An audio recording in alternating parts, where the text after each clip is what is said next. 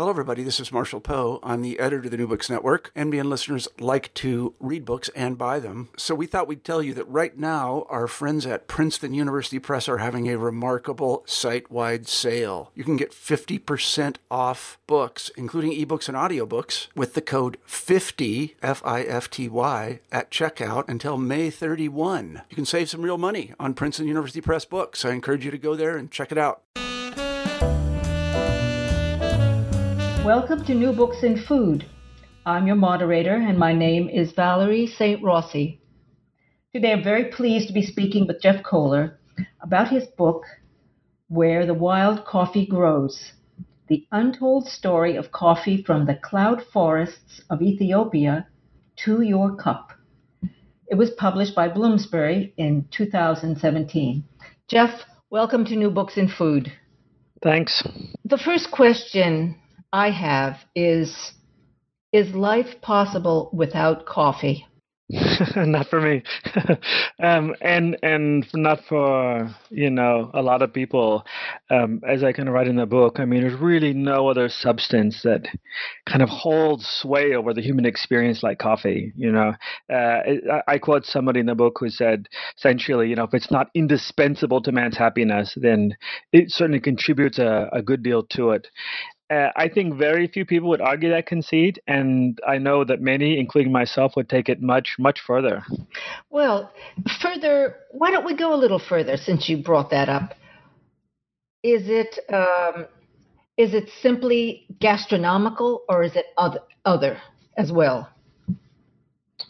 No, I mean it's there's so many elements of it, but um, you know, I I make in quite a few cups a day, actually. Um, I probably prepare at least four or five cups a day. And certainly, I don't actually finish any of those. That's quite rare. You know, to start with, is the entire process of preparing coffee um, that I like and is, is part of that ritual. And so, you know, you, you start with that because I work at home.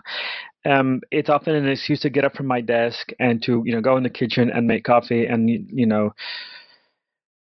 it starts there um, and it, you know it ends at the taste but it's just so much more than that the, the simple fact of being you know a beverage or a caffeinated beverage. Of course the caffeine is a really important part of coffee's historical importance and why it is the center of you know many many great things. That kind of help drive you know uh, in, you know kept you awake or inspiration whatever. I mean there's so many parts to it um, uh, so in other words you're not like um, flaubert with his um, 40 cups per day.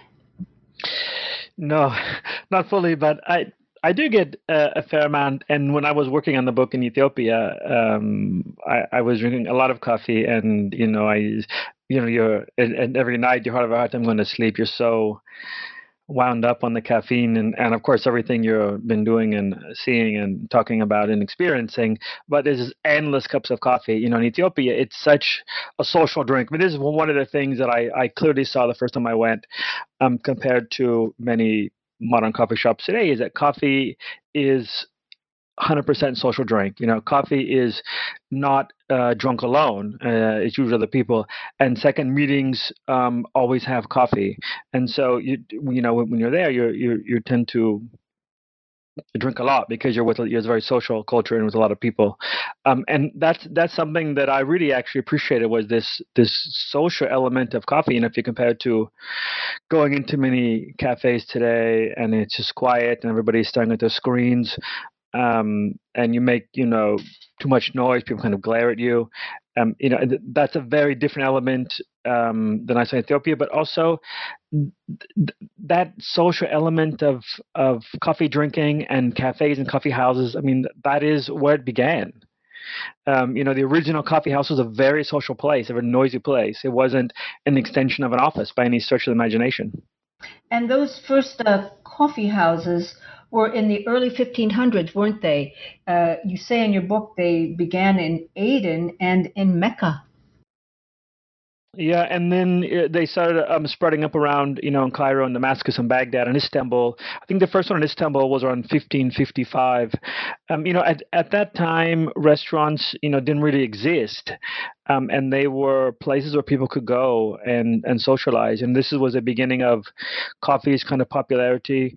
Um, and they they spread quite quickly. You know, in Istanbul, there was something like 600 coffee houses within simply two decades.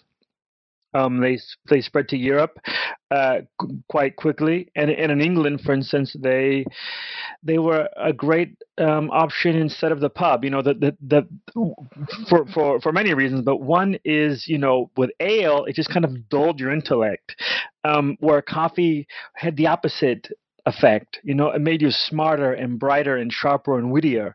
And you know, the, the, the great English coffee houses um, with people like you know Milton and Boswell and Samuel Johnson and and you know all these these great poets and politicians. They they met and they gathered in these coffee houses, and you know that that it was this place to be, but the coffee itself, that, that caffeine, you know, made them somehow brighter, which the you know the pub next door kind of made you duller.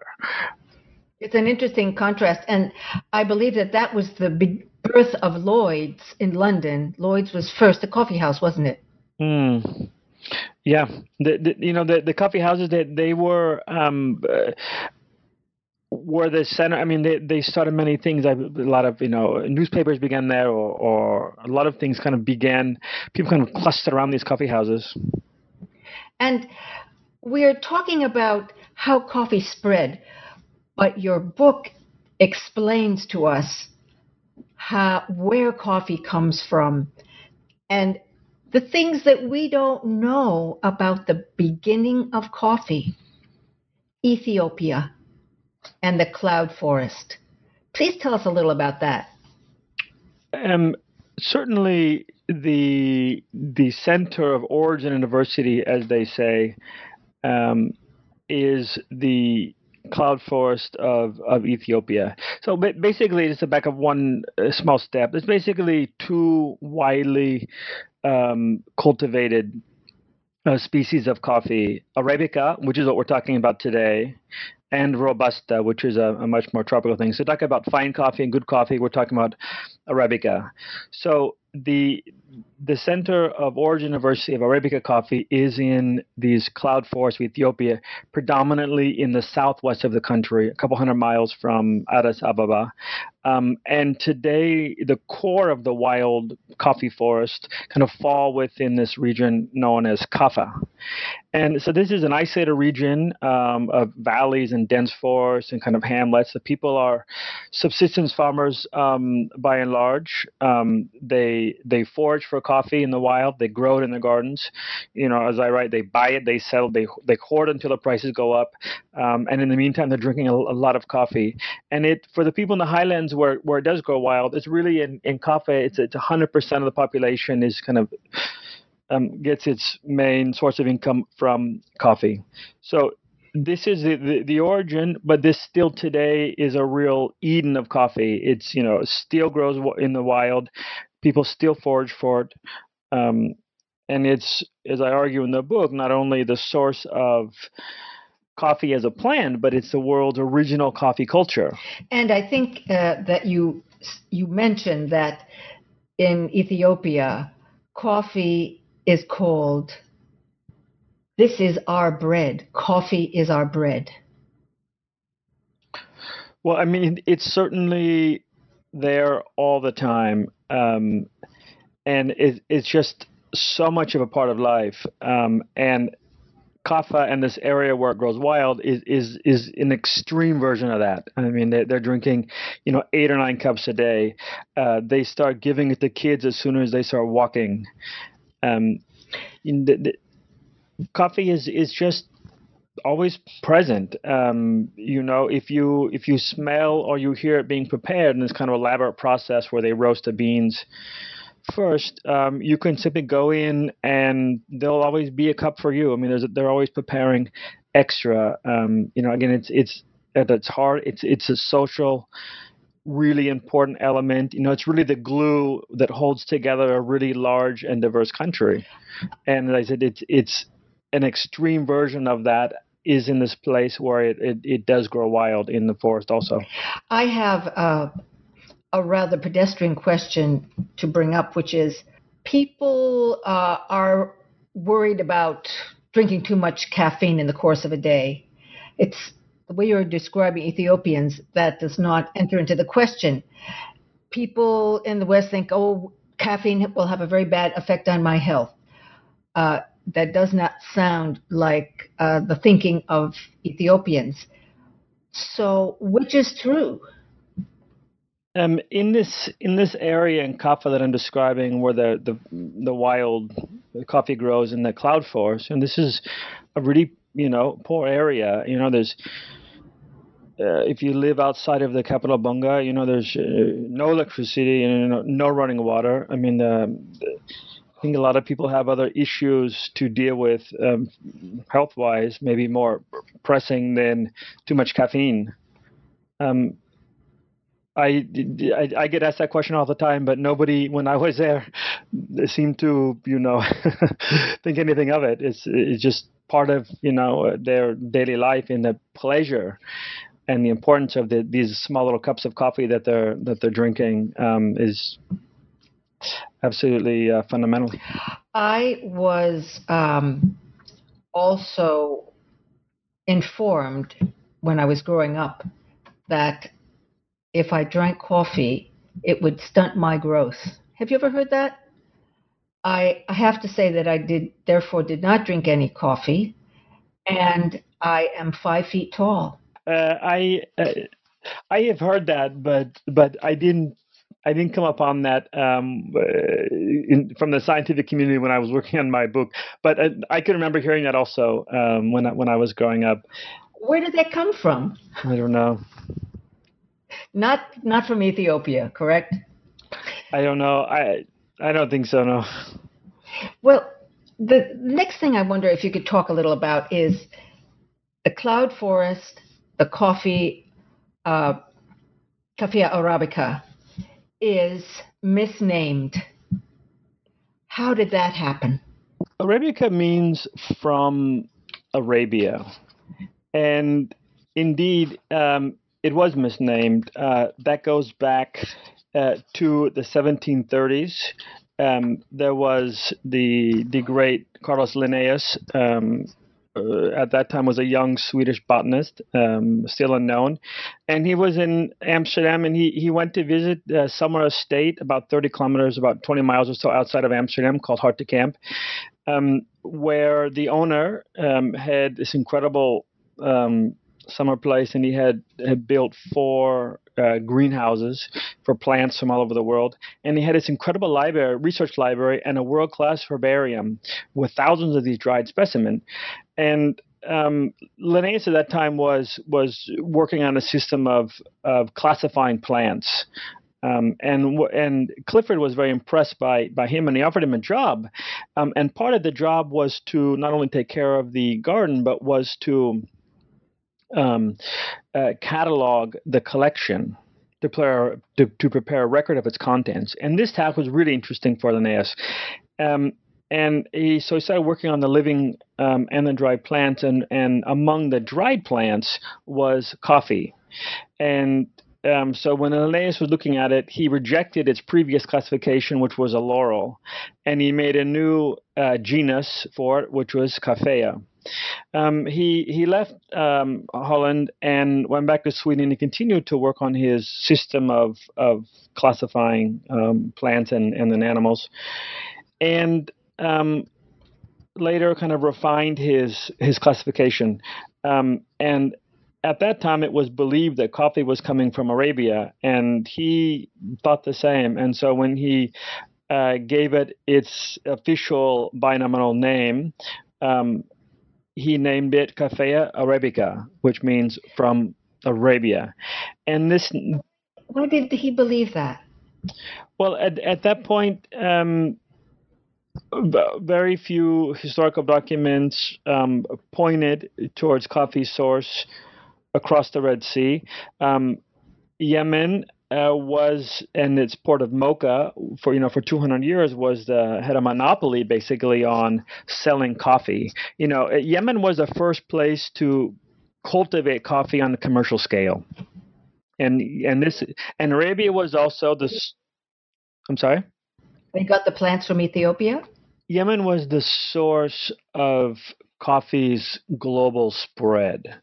Um, so it it even if it didn't originate in in Arabia, uh, it had played an an incredibly important role in um, cultivated coffee.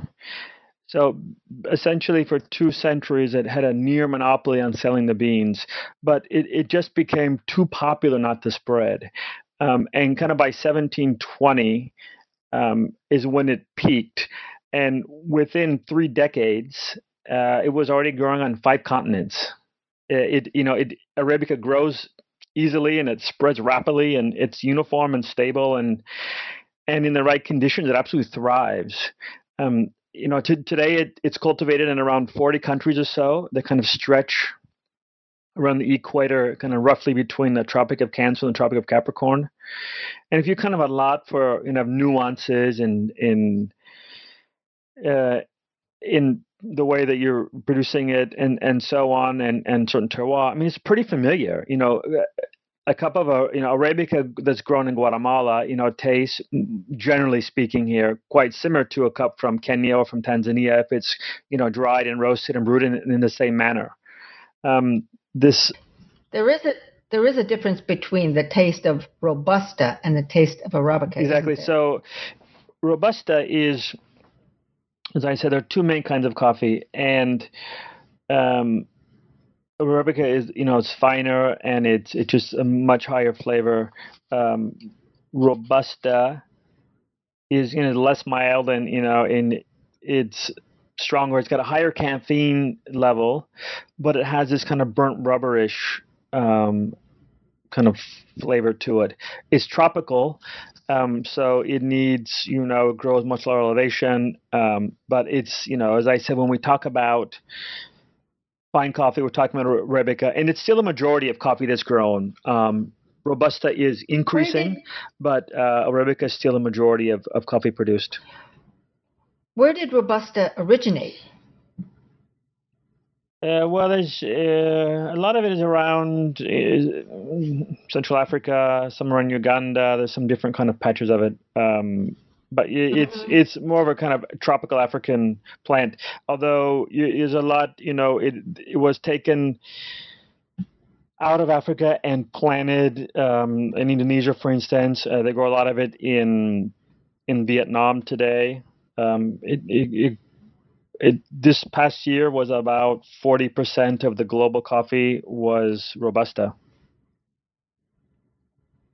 and uh, the applic- the uses for robusta are somewhat different industrially. Well, it, it, has a lot. It's a lot higher caffeine, and it's a lot um, uh, less expensive to produce.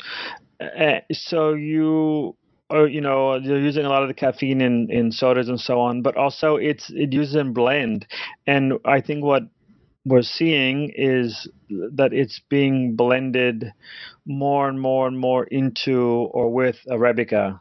So the pure Arabica, you know, coffee used to generally be pure Arabica, but I think now you're getting in the supermarket lots of blends and they're, they're putting some of this into it little by little. It seems to be increasing. As a consumer of coffee, what is it that people don't know that they should know about the worldwide crop, about well, I anything? Think that, uh, well, there's two things I think that uh, that uh, you know again hopefully people get from this book. Um, one is your question earlier about the source and about its about its origins, and looking at this original coffee culture. Um, for me, that was you know, it, to start with is is that it's from Ethiopia, and you know, to tell that story out there. Um, about the forest and so on. But second is the idea that you know that this was the original coffee culture. Um, for for me, um, it it never really made sense that you know it normally it's the Turks or the Arabs that tend to get credit for developing or in inventing coffee. Um, where for me it it seemed like the people that you know those living in around the forest who grew it were, were undoubtedly the first to prepare it you know the, these are forest people you know that they, they use or utilize every item in the forest um, including including coffee you know these beautiful bright red very tempting fruits that when you you know take them in your mouth, they have kind of a little sweetness to them, and you have these two seeds or these two beans, um, and you have this kind of energizing effect from the caffeine. Um, the, the, the, logical thing for me is that it, it began there. Um, and so in the forest, these wild forests, I asked a lot of questions about trying to get to that source um, and the, the old stories about where coffee kind of came from. And one thing that I found that was really interesting is that, you know, it probably began as a food. You know, people eating the these coffee fruit, these we'll call cherries, these red uh, ripe coffee fruits. Um, and eventually, you know, it came to the beans and eventually roasting the beans. You know, somebody said to me, you know, eventually we put everything on the fire. And as soon as you start roasting the coffee beans, you're eventually going to make kind of a drink out of it. But the, the other point that goes with that is that probably the first drink um, that came from the coffee tree was actually an infusion from the coffee leaves. You know, they still make this kind of, you know, tisane with dried coffee leaves.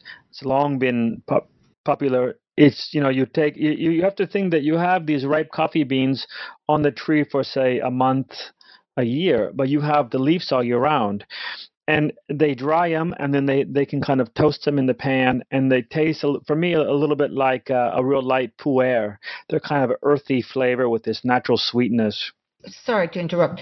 So, in other words, coffee is really uh, a product of a primary environment. It would be uh, maybe the high the high mountain version of Amazonian uh, subsistence. is growing on trees, we ha- we live near the trees. Yes, we the, eat it. You know, people live on forest. They, they utilize you know, what they have. I mean, just surviving takes an incredible amount of energy and, and, and effort, and you know, you're you're trying things, um, you know, over many many you know centuries, and developing ways to utilize these forest products. You know, coffee is simply one uh, uh, plant in, in in the forest, and this is something that for me that was really interesting to see, um, being in the forest, was that, you know, cultivated coffee um, is there because it's meant to be there. You know, it's planted. You know, it, it it produces fruit because it's supposed to produce fruit. In the forest, the wild coffee is there because it survived you know, th- there's a lot of plants that want that space, you know, that, that wants that light and those nutrients. But that coffee tree that you're seeing, it's there because it won that place in the forest. You know, it's it's a it's there because it survived, um, and and and it has many you know it has various roles. So you see these old coffee trees they they're, they're, they tend to be quite skinny. They grow upwards towards light. Um, they're only producing enough coffee cherries to simply perpetuate the species. I mean, the energy goes into survival.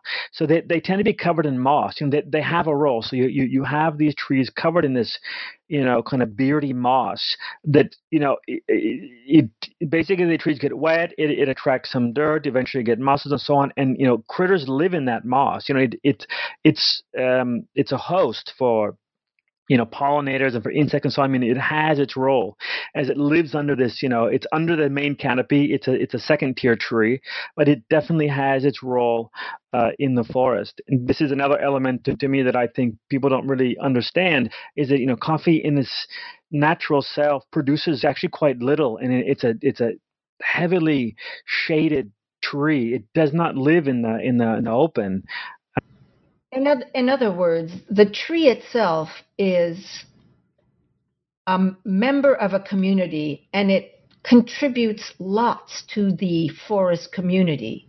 It isn't simply there for people to pick the berries. Absolutely. It, these are these are very very rich biodiverse and it's uh, elevated, forests. isn't it? Arabica is a very sensitive plant that kind of grows within a relatively small band um, elevation. And so, yeah, th- these are highlands. So these these are highland cloud forests. I'm curious to know in the the time that you spent researching this book, what was some something or a few things that really surprised you as you were learning about coffee? Well, within the forest, um, this idea that the coffee forest is just chaos and there's just trees everywhere and uh, you know the trees are bent down um, from people picking them but also from the animals you know the, these ripe fruits are um, beloved by uh, ba- you know baboons certain oh. monkeys um, and lots of birds um, and th- these are a big threat or uh, you know people that are collecting the fruits uh, uh, um, competition if you want to call it that. But also these animals are responsible for sowing um, the seeds around the forest. So certain certain birds in particular they pick them up and they they, they carry the fruits and they eat it and they, they drop the seed and you know new trees sprout up around. Uh, i'm thinking now about coffee that is poured into a paper cup and covered with a plastic lid. Can you talk a little about how the cloud canopy tree is now somewhere so far from its original ambiance? Yeah, it, it's it has changed, but I guess what was interesting though is that in its wild state, coffee is extremely similar to cultivated coffee. I think, in fact, I think it's one of the products I would say that is the most similar to the you know wildly commercial cultivated um, crop. You know, you take like carrots or something. I mean, they're unrecognizable from what we're getting now. Um, while that we're drinking coffee differently, is interesting that it remains so similar. You know, so you go into this cloud forest, and the actual coffee beans that you're or the the coffee fruit you're collecting are quite similar. It's the trees that are different, as I said earlier. They're skinny, they grow upwards towards the light, and they're producing very very little. Um, but the the cherries, the coffee cherries themselves, are surprisingly similar. Now, this is. Um a primary uh, raw material grown in a certain part of the world and consumed in another part of the world. The Ethiopians actually drink this primary resource. Yes, and it, it, this is certain, this is one thing that, that's very different. Is that you know Kenya, for instance, it consumes only about three percent of its own coffee. Um, I think Colombia is around 86% of its coffee is being exported. Ethiopia is different. Ethiopia is consuming over half of its production, and this is a country. This is one of the biggest producers in the world. Um, they they consume a lot of it. Now, this idea that it is by and large produced in you know poor countries and exported into richer ones um, is quite different than, for instance, rice or wheat. And this is one of the reasons why they, they were called uh, it's called an orphan crop. So there was often little invested into um, the research and development of it, where you take rice, for instance, that is you know grown and consumed in say Japan or China, um, in many countries, they were growing it and consuming it, and they had the money or the the the resources uh, to you do lots of research and seeds and so on. Coffee is very different. You know, it, it didn't. There's not that kind of central body or until recently there wasn't a kind of a big central body really there's no monsanto for coffee um, another thing is that there's really no market for for the seeds you know a farmer will simply take um, the, you know the seeds from uh, the best producing trees and kind of replant those um, there's another reason but it's it's very different um, been neglected for a long time, and this is something that the scientific community is, you know, uh, very much aware of, and that many people say to you, "We're 20 years too late." I mean, it, this is something that, you know, trying to fight um, you know, climate change and certain diseases now, they say, well, you know, we, I wish we would have done this two decades ago, but we didn't have that central organization to kind of help coordinate it. Why was there no central organization? Well, it was because of this. I mean, it was largely, you know, being produced in countries um, didn't have the resources, and the big ones like Brazil and Colombia tended to do a lot of the research for their own um, coffee sectors. So you had a lot of smaller countries that didn't really have the resources um, for that. So let's talk about Brazil for a moment. How much of the coffee production is consumed by Brazilians? Uh, that I'm not sure. I, I, that I, I, I don't know. Um, but you know, Brazil is the world's largest producer of coffee and the world's largest producer of Arabica. It is by far the the biggest producer of of, of coffee. And it's also one of the areas, or one of the countries that is particularly threatened um, by climate change.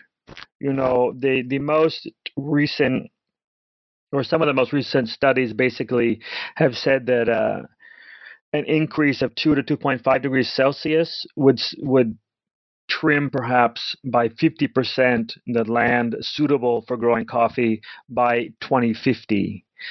Now, Brazil, that basically produces half of the world's Arabica and about a third of the total coffee, um, a rise of 3 degrees Celsius would cut, um, studies show, about two thirds of the available growing land in the main or in the principal growing regions of, of the country.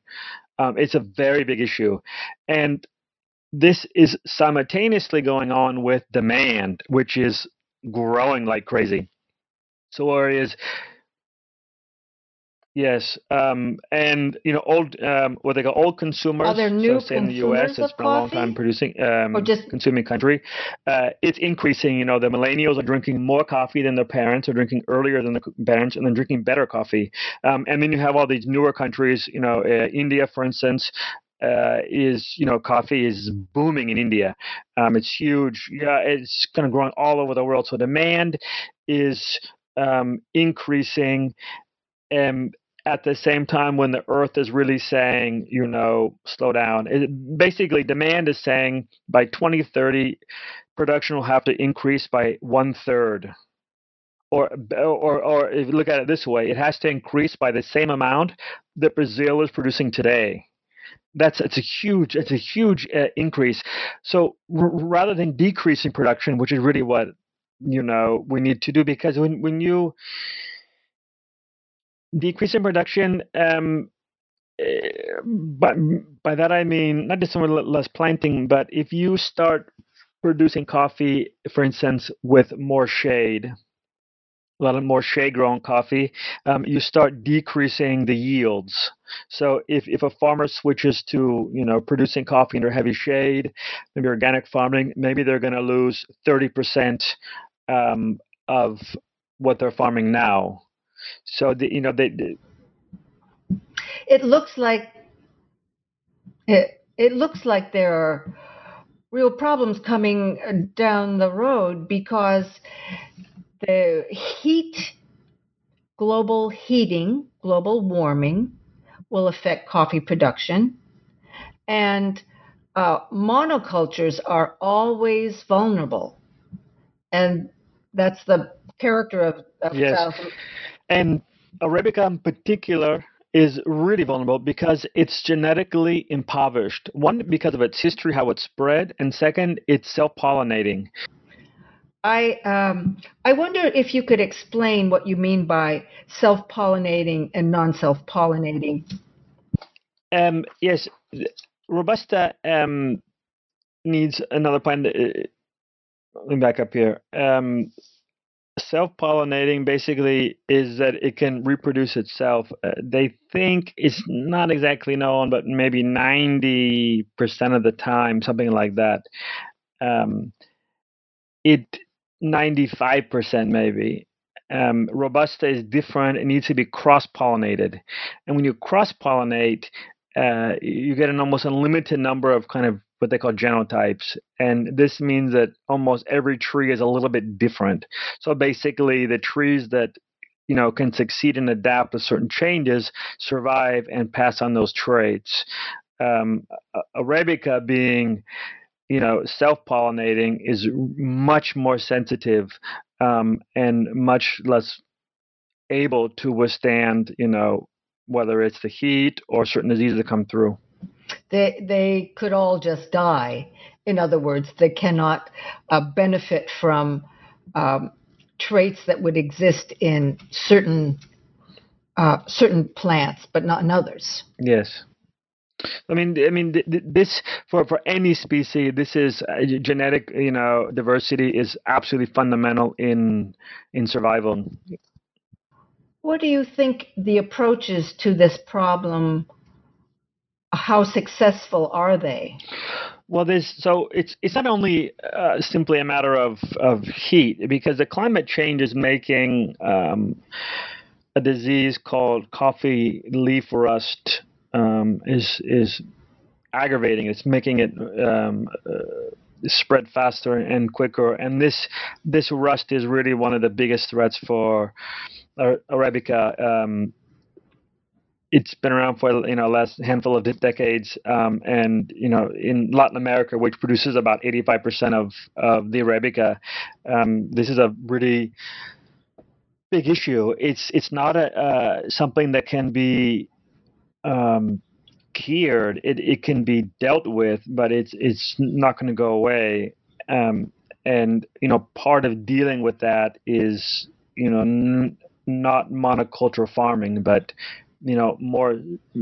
For instance, if you farm with a lot of shade trees closer to what you get, you know, in the original forest of Ethiopia, it can help a bit with the with the increase of heat, but can also perhaps help a little bit with the with the coffee rusting. And this kind of monoculture that you kind of mentioned is always more susceptible to to problems. I'm wondering if increasing the cost of coffee at the consumer level would have any effect. Well, if you one of the big issues, as I mentioned earlier, is that if you if a farmer is suddenly plants a lot of trees and is growing, you know, really heavy shade grown coffee, maybe the production is going to go down 20, 30%. And that farmer needs a way to make up that money. You just can't say to a farmer, you know, plant all these trees, you're going to, you're to lose 30% of your yield. Um, but that's how it is. You, you have to offer that farmer a way to make up that 30%. Um, but there, there's no system at the moment to you know to offer that. I mean, I, obviously, I think in the future, I think that there there could be or needs to be a way to somehow some premium for much more environmentally friendly coffees. Um, I think people would would pay. I mean, we we don't want to pay more than for our coffee than, than we have to, um, but there's going to have to be some hard decisions made. Um, some sort of you know in in the past it's it's been the past you know say 10 years people said well uh, brazil can just make it up.